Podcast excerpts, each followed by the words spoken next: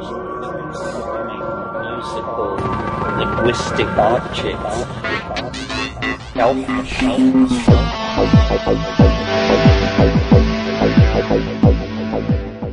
Greetings from Cyberdelic Space. This is Lorenzo, and I'm your host here in the Psychedelic Salon.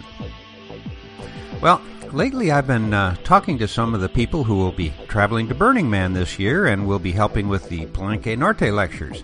As I've mentioned before, uh, I won't be going to the burn this year, but I am most definitely looking forward to being able to podcast some of this year's lectures. Which uh, reminded me that I still haven't finished podcasting all of last year's Palenque Norte lectures.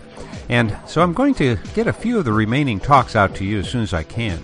In fact, the talk that I'm going to be playing for us in a minute was originally going to be one of the first of last year's talks that I podcast. But uh, finally, here we are. So now let's join the group of burners at Camp Soft Landing and uh, listen in as Pez introduces our featured speaker for today. And please keep in mind that this talk was given in August of 2013, almost a year ago. And while a lot has uh, happened in the world of cannabis regulations since then, uh, nonetheless, I'm sure that you're going to find Sarah Lovering very informative. All right. Up next, we have Sarah Lovering from the Marijuana Policy Project. I'm sure uh, some of you are familiar with MPP and their work. They uh, have been responsible for many of the states that have legalized medical marijuana and also the most recent legalization effort in Colorado to be the first state to actually legalize marijuana for everybody over 21. So uh, they do great wa- work. Um, and Sarah is one of their fundraisers and is going to talk to you a little bit today about marijuana at the corner store and the uh, the future of marijuana. So, with that, I'll uh, give it off to Sarah. Thank you, Pez. Hello. Okay, so I'm going to talk to you today about uh, marijuana at the corner store, meaning will we eventually see marijuana at the corner store all around the country the way we do with alcohol? or will law enforcement, government, public opinion, you know, eventually shift and roll back the current trends that we're seeing? So, um, I'm going to start out by telling you a little bit more about myself and the organization I work for. And then I'm going to go into the current status of marijuana law around the country, kind of a state of the union of marijuana. And then I'm going to talk about some of the trends we're seeing in the media, in public opinion, and then in the law enforcement and government response to some of the new laws. And then I'm going to look into my crystal ball and answer the question Will current trends continue? Will legalization continue to progress and evolve? Or will the tide turn and will we see kind of a clamping down on legalization efforts? Um, after that, I'm going to talk about what's next. What are the reform organizations planning? You know, what do we think the trends are going to look like in the next 10 years? And, uh, and what does this mean for the country? Are we going to go to hell in a handbasket? Are we going to see addiction rates skyrocket? Or uh, will it be all cupcakes and rainbows? So, um, first off, me. My name is Sarah Lovering. I am a fundraiser for the Marijuana Policy Project.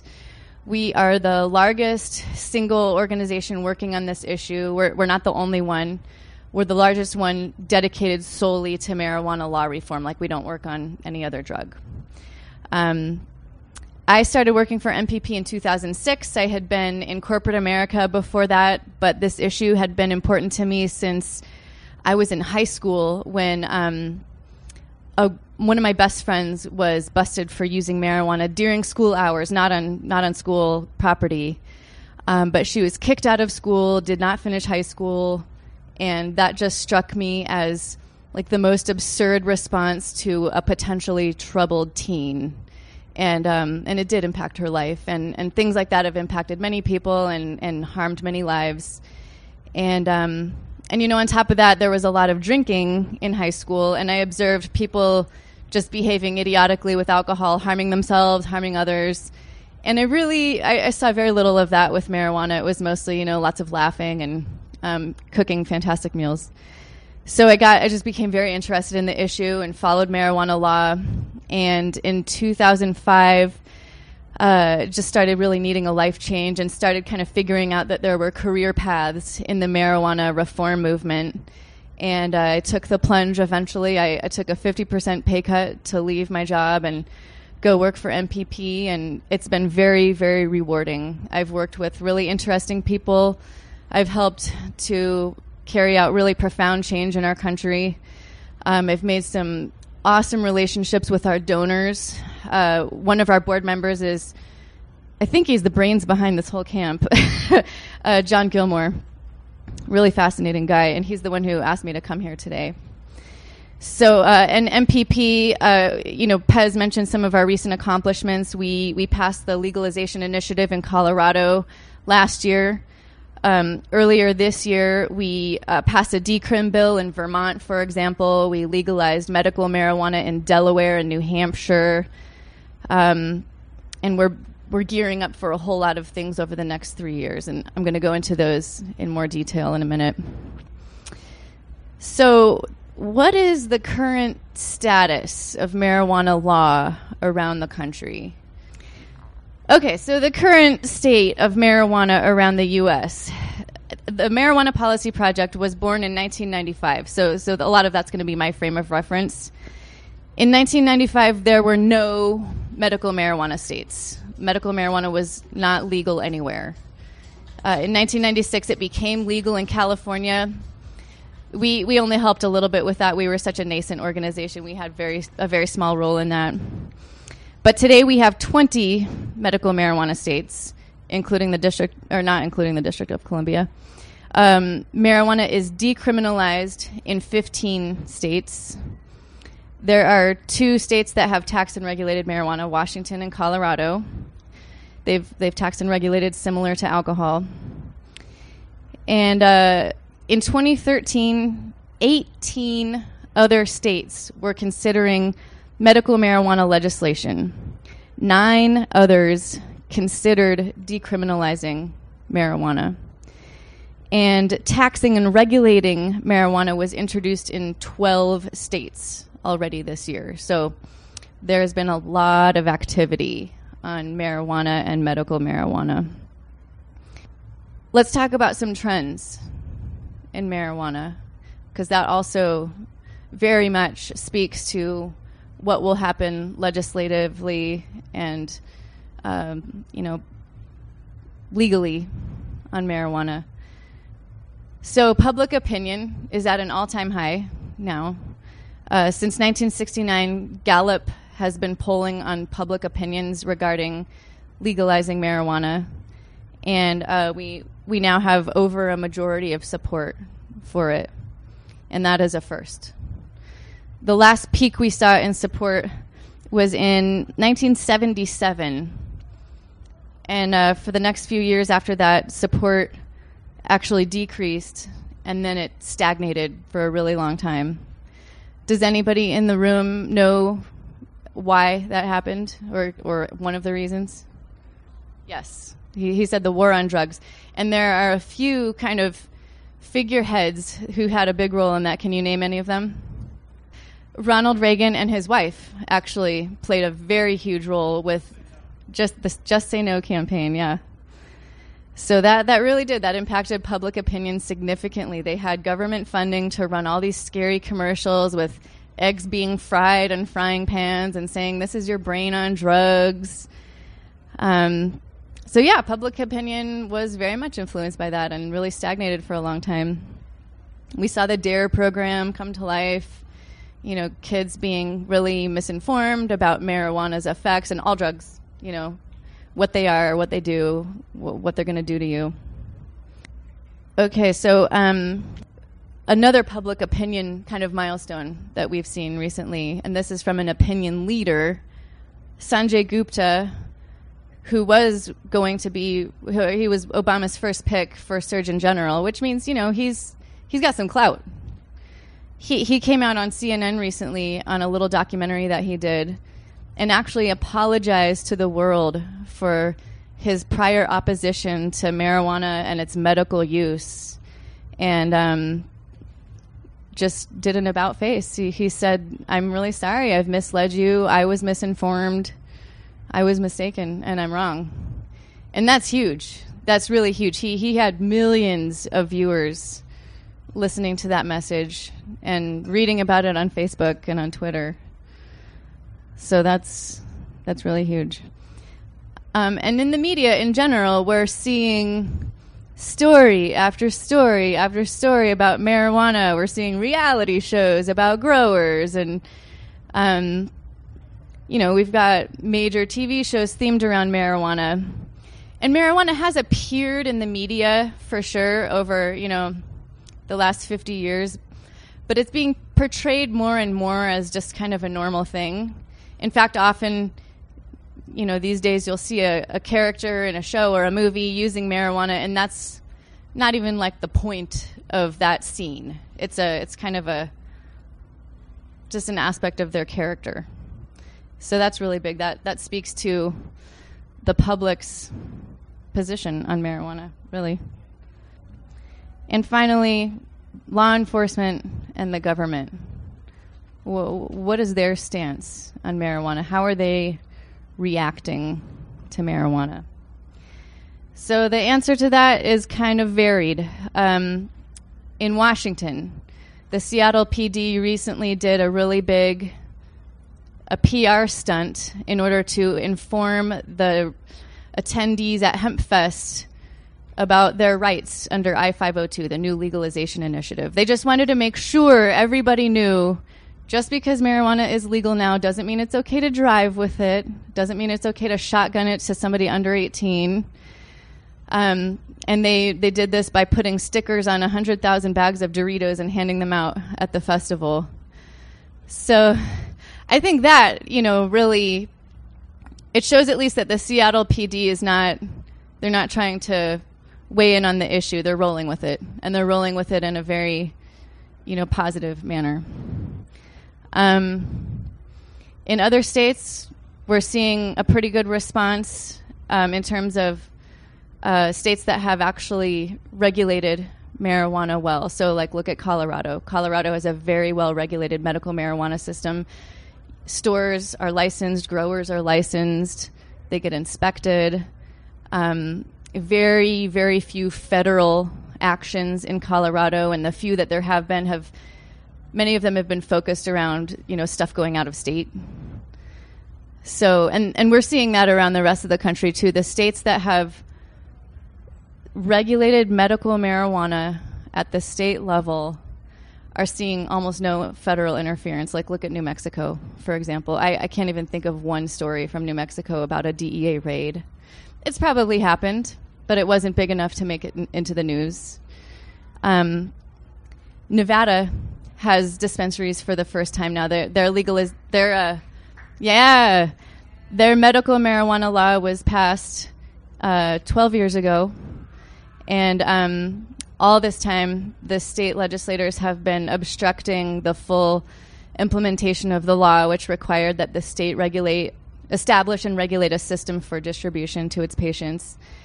And um, MPP, my organization, and several other organizations recently, this whole past year, we've been lobbying to finally get dispensaries regulated and allowed in Nevada, and that it finally passed. And um, this is going to be huge because Nevada's system will actually allow the dispensaries to sell to out of state patients as well, um, which is going to generate a lot of tax income, which will help build support for a future legalization initiative there and I'll get to that in a minute. It's obviously it's not it's not good for you know PR or for just a well-regulated system to have people abusing a system. So we're going to see some of that in Nevada, especially since they're going to allow out-of-state cards. There'll be some media reports about you know various shifty folks um, raking in the millions, not paying their taxes, and selling to out-of-state or you know, selling to minors or whatever. But the benefits will outweigh the costs, and I think the state's going to make some good tax money off of it, and the people of Nevada, even better, are going to see, hey, this this kind of works. Actually, it's not so bad.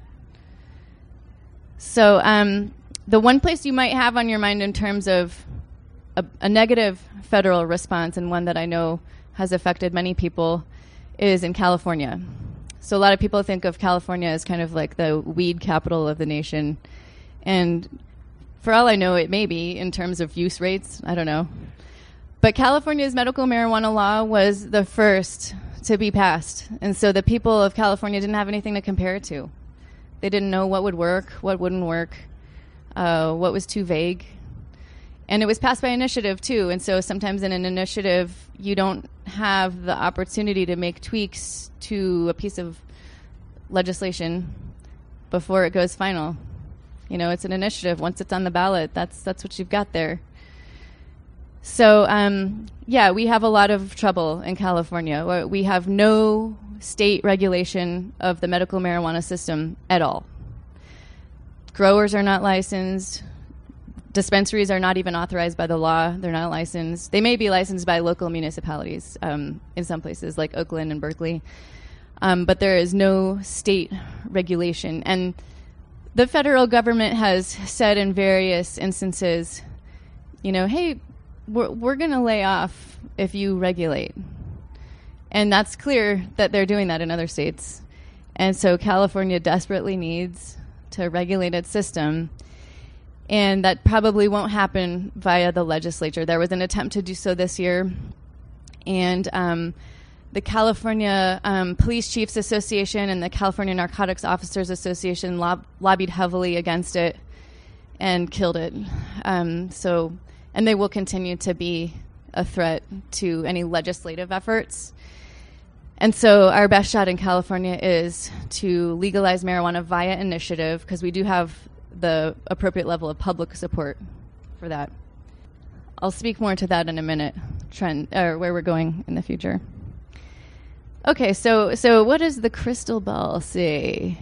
Will legalization continue to evolve and to progress around the nation, or will a future Republican president or public opinion or a Nancy Reagan admirer um, just bash the whole thing back and, and screw things up? Um, so, who I want to see a show of hands. Who thinks we're we're going to keep going in in the right direction? Here, here. Okay, and who has some some grave concerns about what might be happening. Okay. Okay, so so the crystal ball says yes, we will continue evolving and going in the right direction if if if the organizations and the people who back them continue fighting very hard for what we've achieved so far and what we're planning to achieve. And um, I say that because for two reasons. One, not a single thing that MPP does or the Drug Policy Alliance or Students for Sensible Drug Policies, not a single thing that they do is possible without, you know, A, funding from the people who really care about this, and B, the people who are willing to take nonprofit jobs and who are really passionate about just seeing these ridiculous laws changed and just plugging away at it and plugging away at it. Um, our initiative in Colorado that passed in 2012, that was expensive, and it took a lot of pounding the pavement, asking for money, and bringing together the right campaign team and begging for money to run ads. Ads are critical in a campaign, and um, you know, thankfully, we do have people on board like John Gilmore and David Bronner of Dr. Bronner's Magic Soaps, who support what we do and at, at, a significant level and, and really help to see that we achieve what we set out to achieve, that we do the right polling so that we don't go in and try to do something in a state where we just don't have a chance. Um, make sure that we're using the right messaging. Uh, and then my other qualification was yes, the trend will continue if if we continue to set, to establish a vision and fund it and move forward and know that legalization is not inevitable. And and I'm going to give you an example of a time when people did think legalization was inevitable. And I talked to a fair number of people today who are quite jaded because uh, they're they're folks who were probably in their 30s in the 70s. They remember the first Prop 19 in California in 1972 They remember Cheech and Chong. You know, they remember all the momentum and excitement around the idea of legalizing marijuana that our nation had in the early to mid 70s. And we even had C- President Carter say that, you know, marijuana should be legalized. So in 1977, well, between 1969 and 1977, public support for legalizing marijuana ro- rose from a mere 12% to 28% over those years. So that's a pretty significant rise in public opinion. Right now, we're seeing about a 1% gain each year. So that was over nine years, and they had a 16 point gain. So that's pretty good. It was going up and up and up. Timothy Leary had his trial in 1971. I don't know if you guys know the story. Marijuana is more or less illegal because of Timothy Leary. he got busted for um, having a joint when he was trying to cross the Mexican border. It was actually his daughter's. He took the fall. It, this was in Texas. I think he got sentenced to 10 years in prison, and he thought that was absurd, as he should have. And so he took his case all the way to the Supreme Court. And the Supreme Court said, yeah, you're right. You know, it's it's impossible to comply with our current marijuana laws because you have to show this tax stamp to show that you did comply with the law, but nobody's actually generating the tax stamp. The tax stamp, and even if anybody was making the tax stamp and you purchased it, then you would be implicating yourself in a crime potentially. So, in 1977, public support started decreasing and stagnated all the way until about 1999. So, you know, Nancy Reagan d- did a lot of damage in that time. We had the alleged crack baby epidemic, which we know now was totally not an epidemic at all. And so I think a lot of people, you know, they kept on saying legalization is inevitable, it's inevitable. And, you know, no, it's not. There, there were no organized, no funded organizations during that time working on this issue. So, um, when my boss, Rob Kampia, founded the Marijuana Policy Project in 1995, there were no funded organizations or activists lobbying Congress or state legislatures. There were activists, and some of them were working very hard, but they had very little funding, and without funding, it's exceedingly difficult to make any progress, especially lobbying. I mean, right now it costs $25,000 a month to lobby Congress, our federal government. That's a lot of money. That's that's just to hire your standard lobbyist that's got some decent connections on the hill. In a state, you know, it could cost five thousand dollars a month to lobby a legislature. Um, MPP passed a le- uh, medical marijuana bill in Illinois just a month ago. It took us ten years of lobbying there, hammering away every time, getting closer and closer. A few more votes. You know that that's not really something you can do without a machine fueling your efforts, sending out email alerts to the people in key legislative districts, letting them know, hey, you, you really need to call your legislator or this is just not going to happen. So we have been plugging away and we'll continue to plug away at it, but um, nothing that we do will succeed at all if we don't have the people behind us who believe that our marijuana laws should be different enabling our work, calling their legislators, sending emails to their legislators, letting them know, hey, I'm not going to vote you out of office if you support this legislation. I, I, actually do think this is great legislation. We have we see less and less fear in legislators of looking soft on crime in terms of allowing for loosening of marijuana laws, but you know there still is fear. There is still a fear of being in a in a reelection campaign being labeled as soft on crime. They need to hear from us. They need to know that no, we, we support this. We think this is good. So, what's next? Where are we going? We are going somewhere. Um, the Marijuana Policy Project is hoping to legalize marijuana in seven to eight states in 2016, similar to the laws that we just passed. We passed Colorado, we didn't work on Washington. And uh, we'll pass a legalization initiative in Alaska next year. We're collecting signatures for that right now. 2014 is not really a, a desirable year to, to do any of that work. Does anybody know why? Midterm election.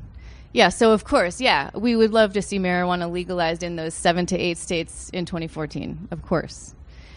But it's a midterm election year, which means fewer young people will come out to vote and it's the young people who are most statistically supportive of the work that we do. That's one reason. Another reason is it's going to be freaking expensive. We need time to raise that money. We need time to develop a campaign strategy and bring together all the right people. So, yeah, we would love to do all this in 2014, but we have a war chest to build up.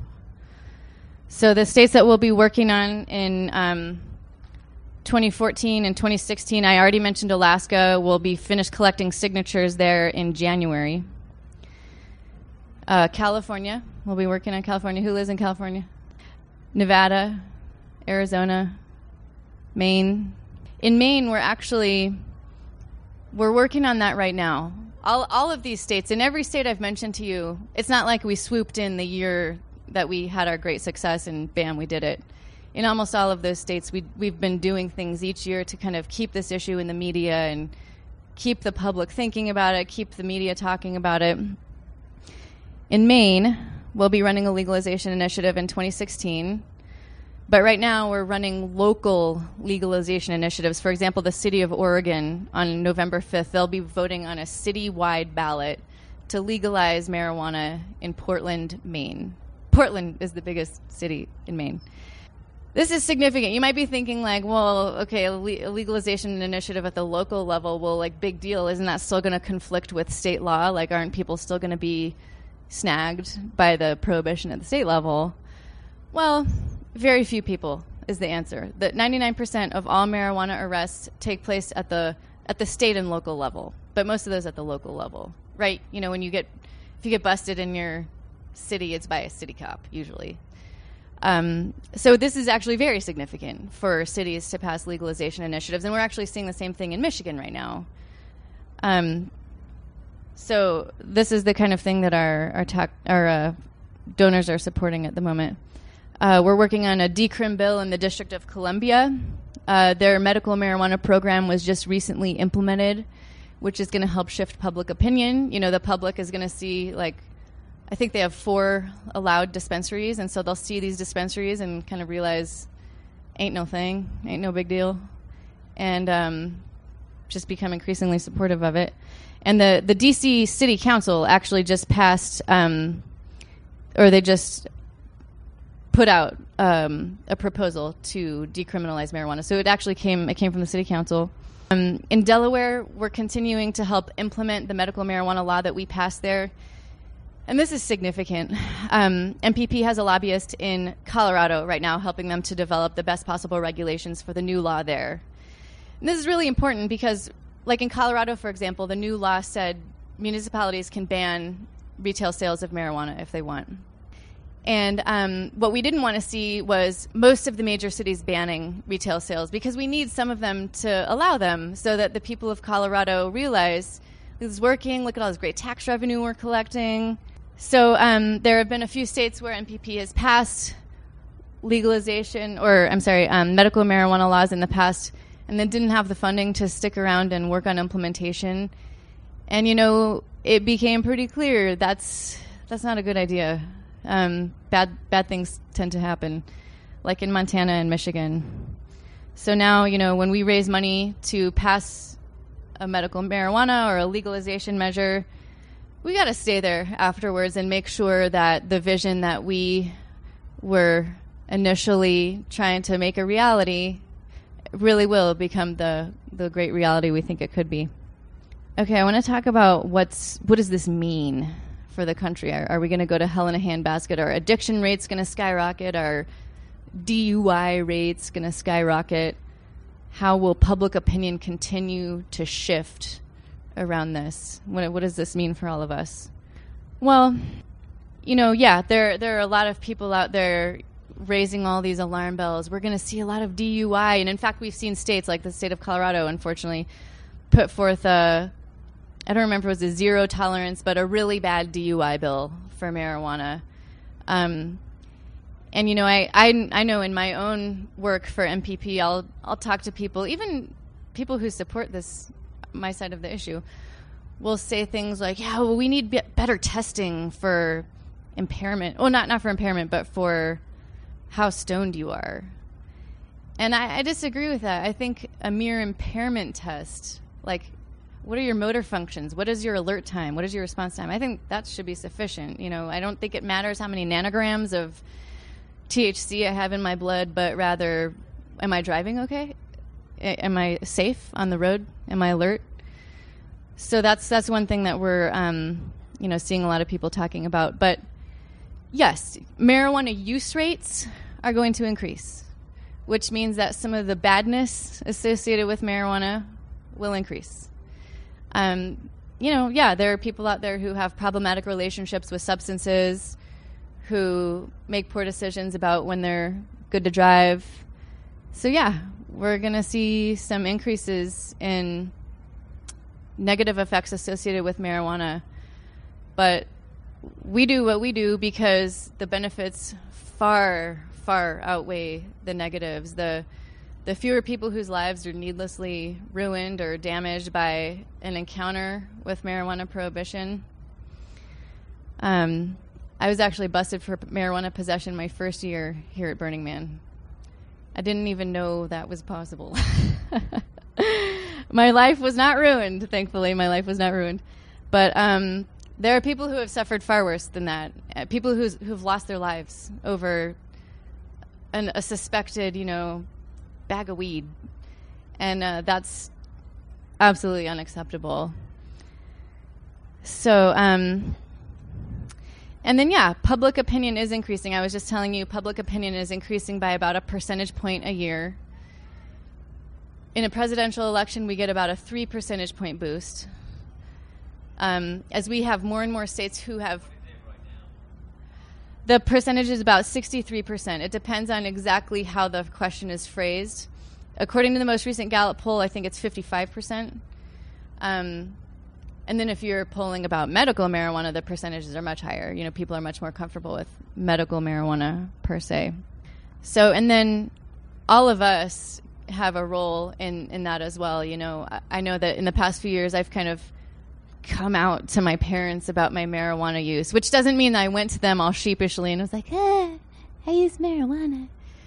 But rather, you know, when I might normally use marijuana, if we were hanging out together and visiting, I just did it. And it wasn't a big deal, and they saw that it wasn't a big deal, and they, you know, they got more comfortable. They could see the substance and see, like, oh, this is, you know, it's not this scary thing I kind of imagined um, that really helps too. You know, the, the baby boomer generation is uh, one of the least supportive groups on this issue, but as they get older and older, they are going to become more supportive.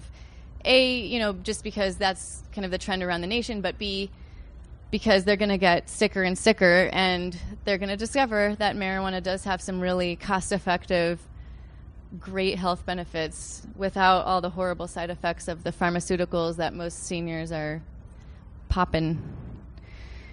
So at this point, I, I really want to open this up for a discussion. I don't want to ramble at you forever. I want to take your questions, I want to take your comments, and uh, see where we go from there.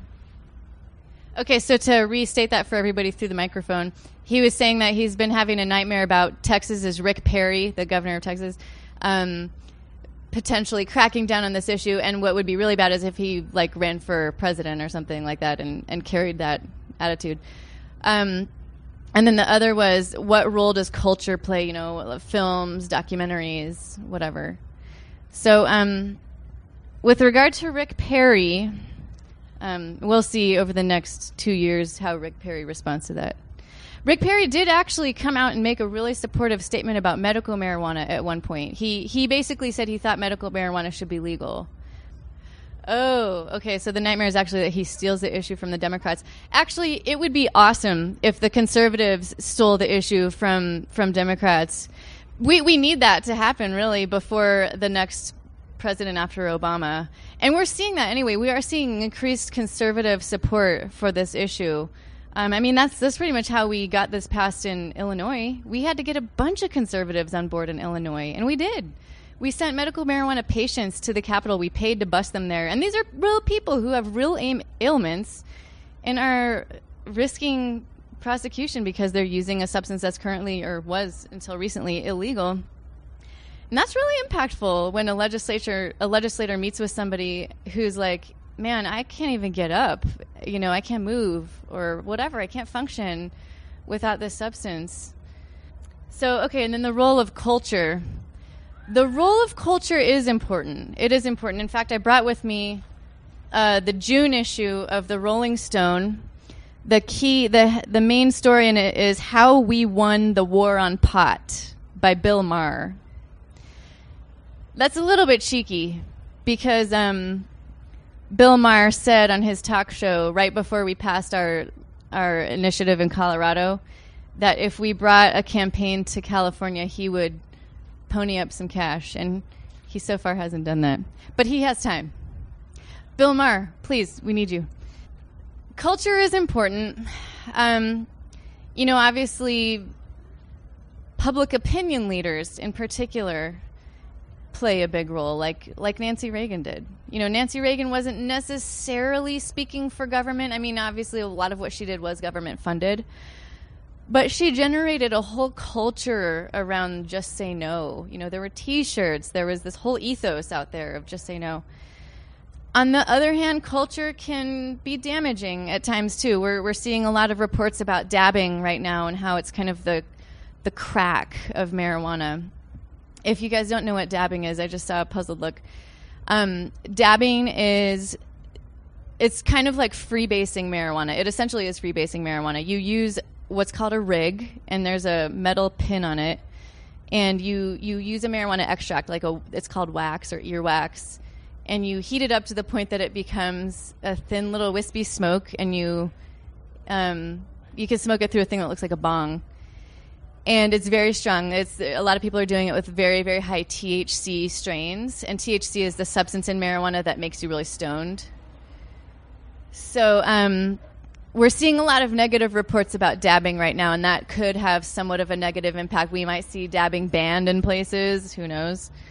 Um, I know I've been to a number of events where people have dabbed and then dropped, and um, it's just not nice to see someone smash their face into the ground. And so that's kind of a that paints a little bit of a negative picture for marijuana. So we have to be a little bit careful too. We have to um, make sure we develop some some good regulations really around um, just like we do with alcohol. You know, we don't let people make you know bathtub gin anymore, and those who do do it, you know, get in trouble.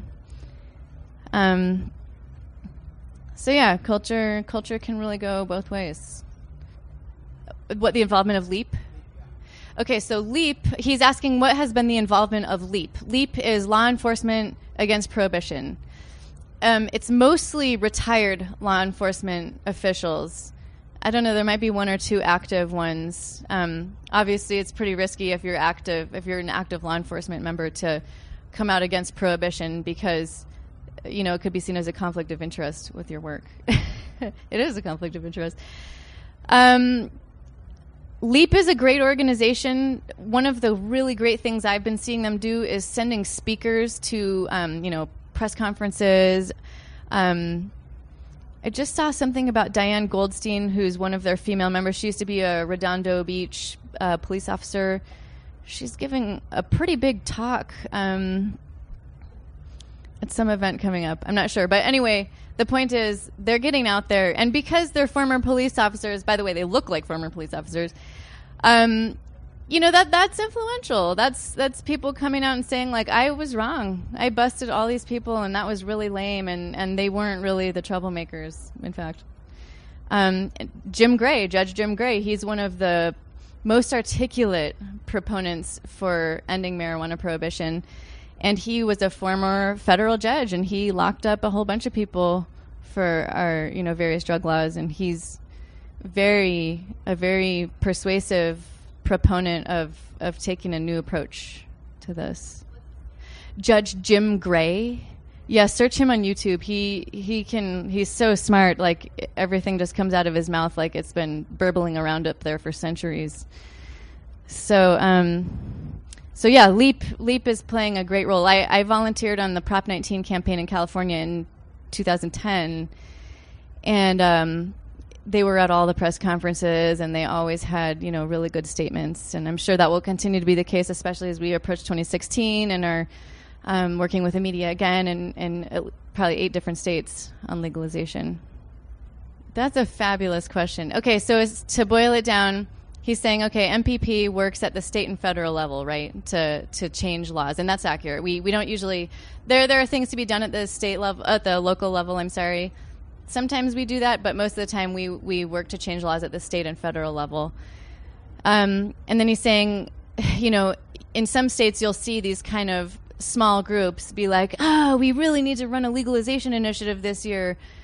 Let's make it happen. And they'll try to fundraise and they'll, um, you know, frankly, they just won't succeed in gathering together all the necessary resources to run a successful initiative campaign.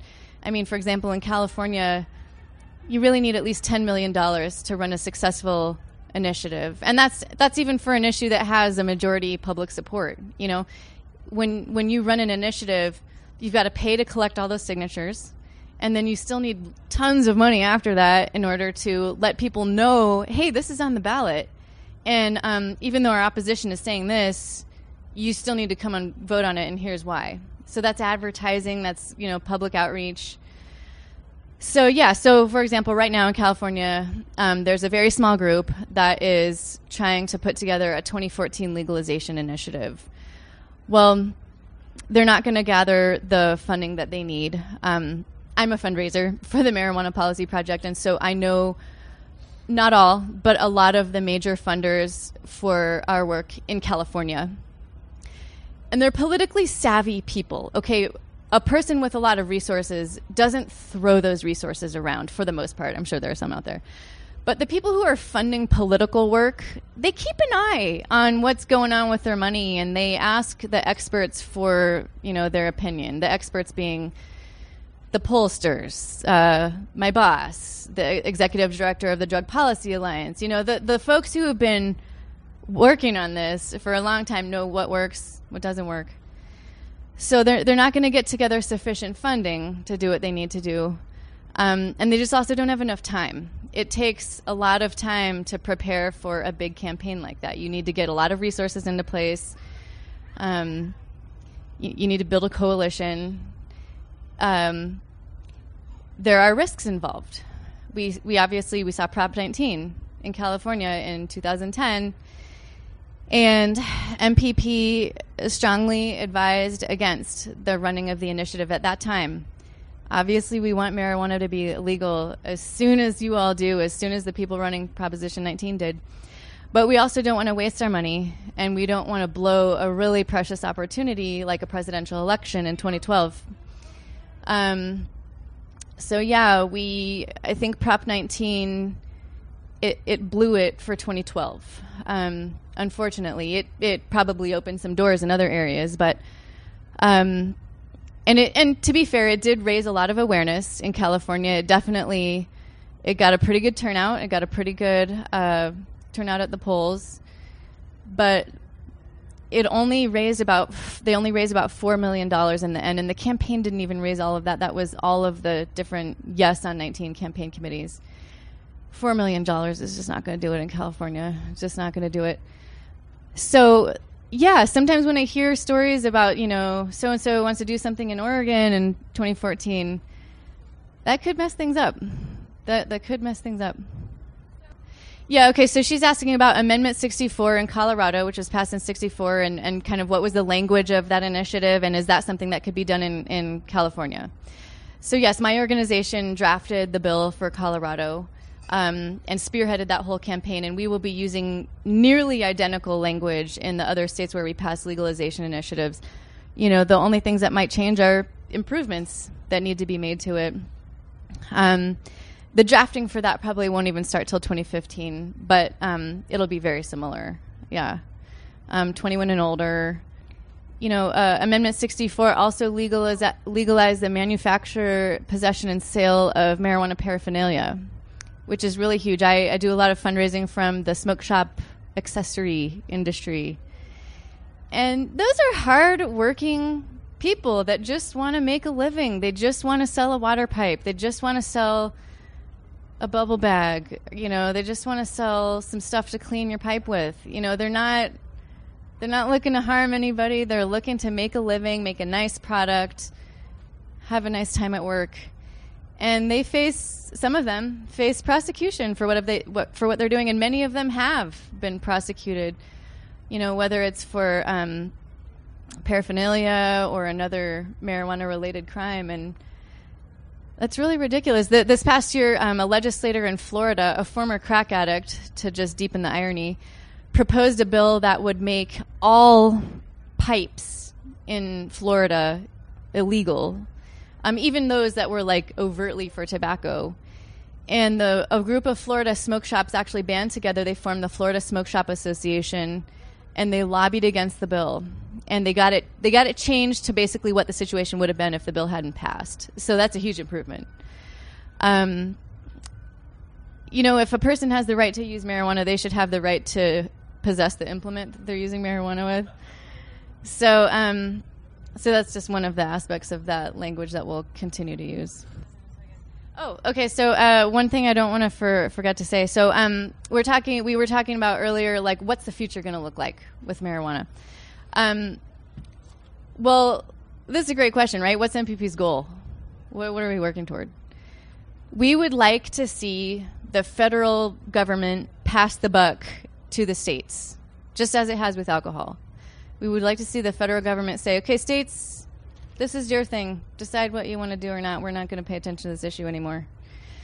So, um, my boss predicts that Congress will pass a states' rights bill doing just that around 2019.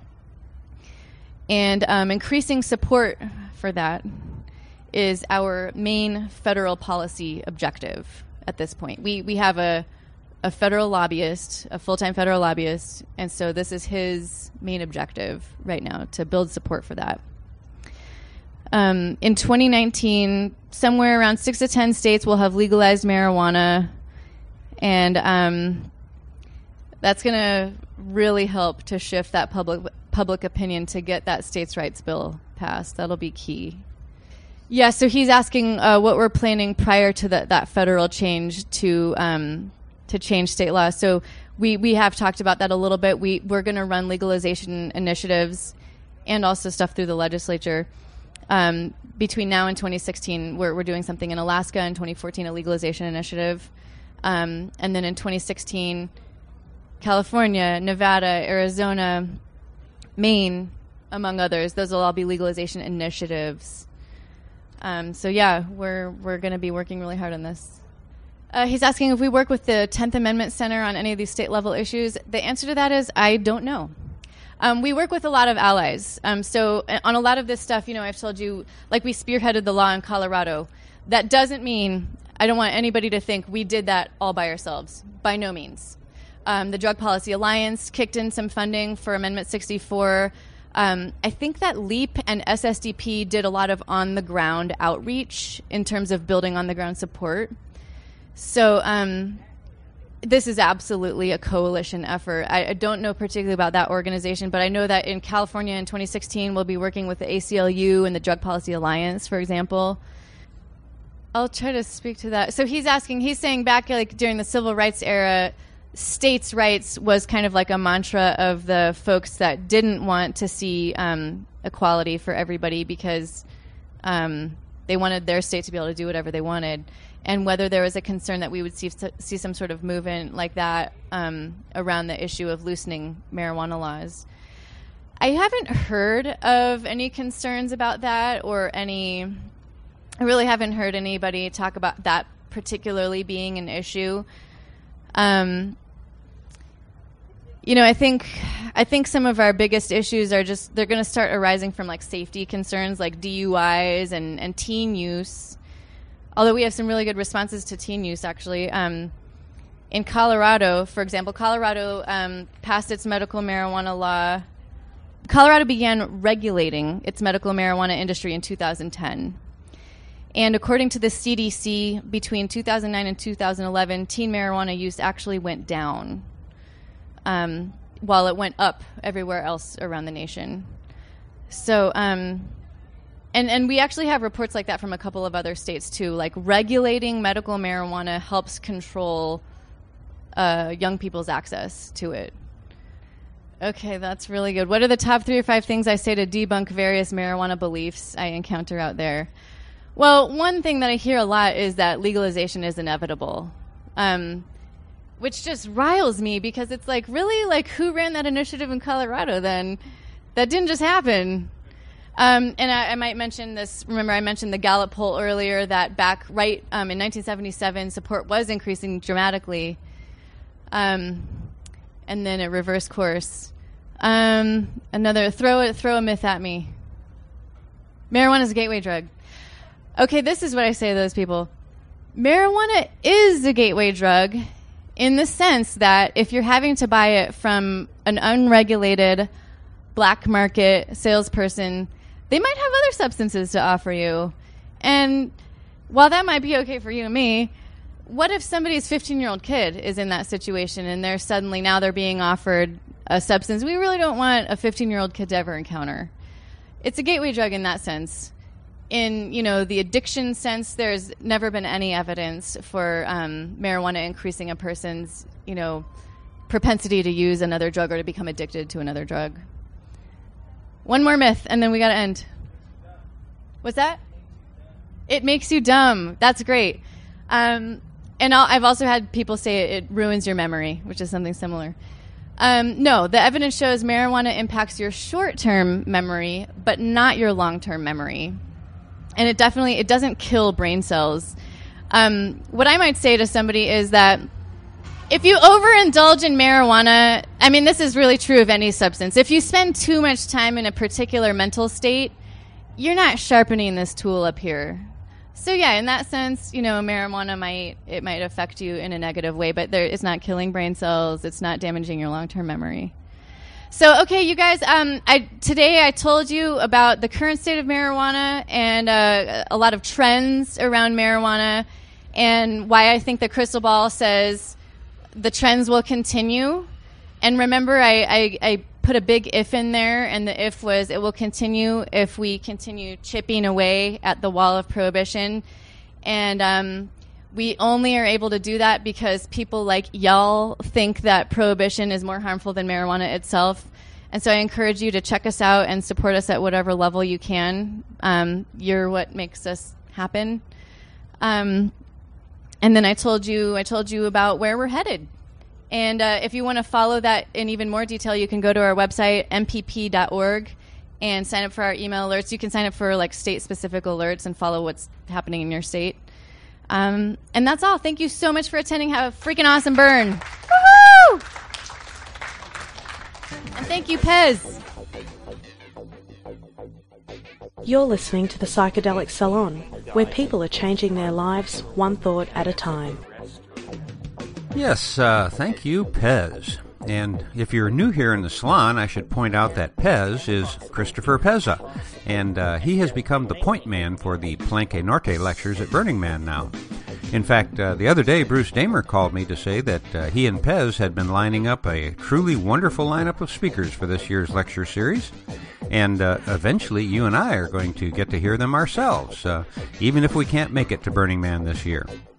Of course, uh, I'm going to have to do a little better job of getting these talks out to you in a, in a much more timely manner. Now, a few minutes ago, you may remember Sarah mentioning the fact that the baby boomer generation is not too supportive of legalization. She then went on to optimistically say that she thought, though, that the situation was changing. And uh, from what I can tell, she's correct. First of all, uh, just to set the record straight, I am not a baby boomer. Uh, I'm actually older than the boomers. Uh, being born in 1942, I think I was what was called a war baby. But for those people who are actually older than me, uh, I've noticed that their views on cannabis are beginning to change rapidly.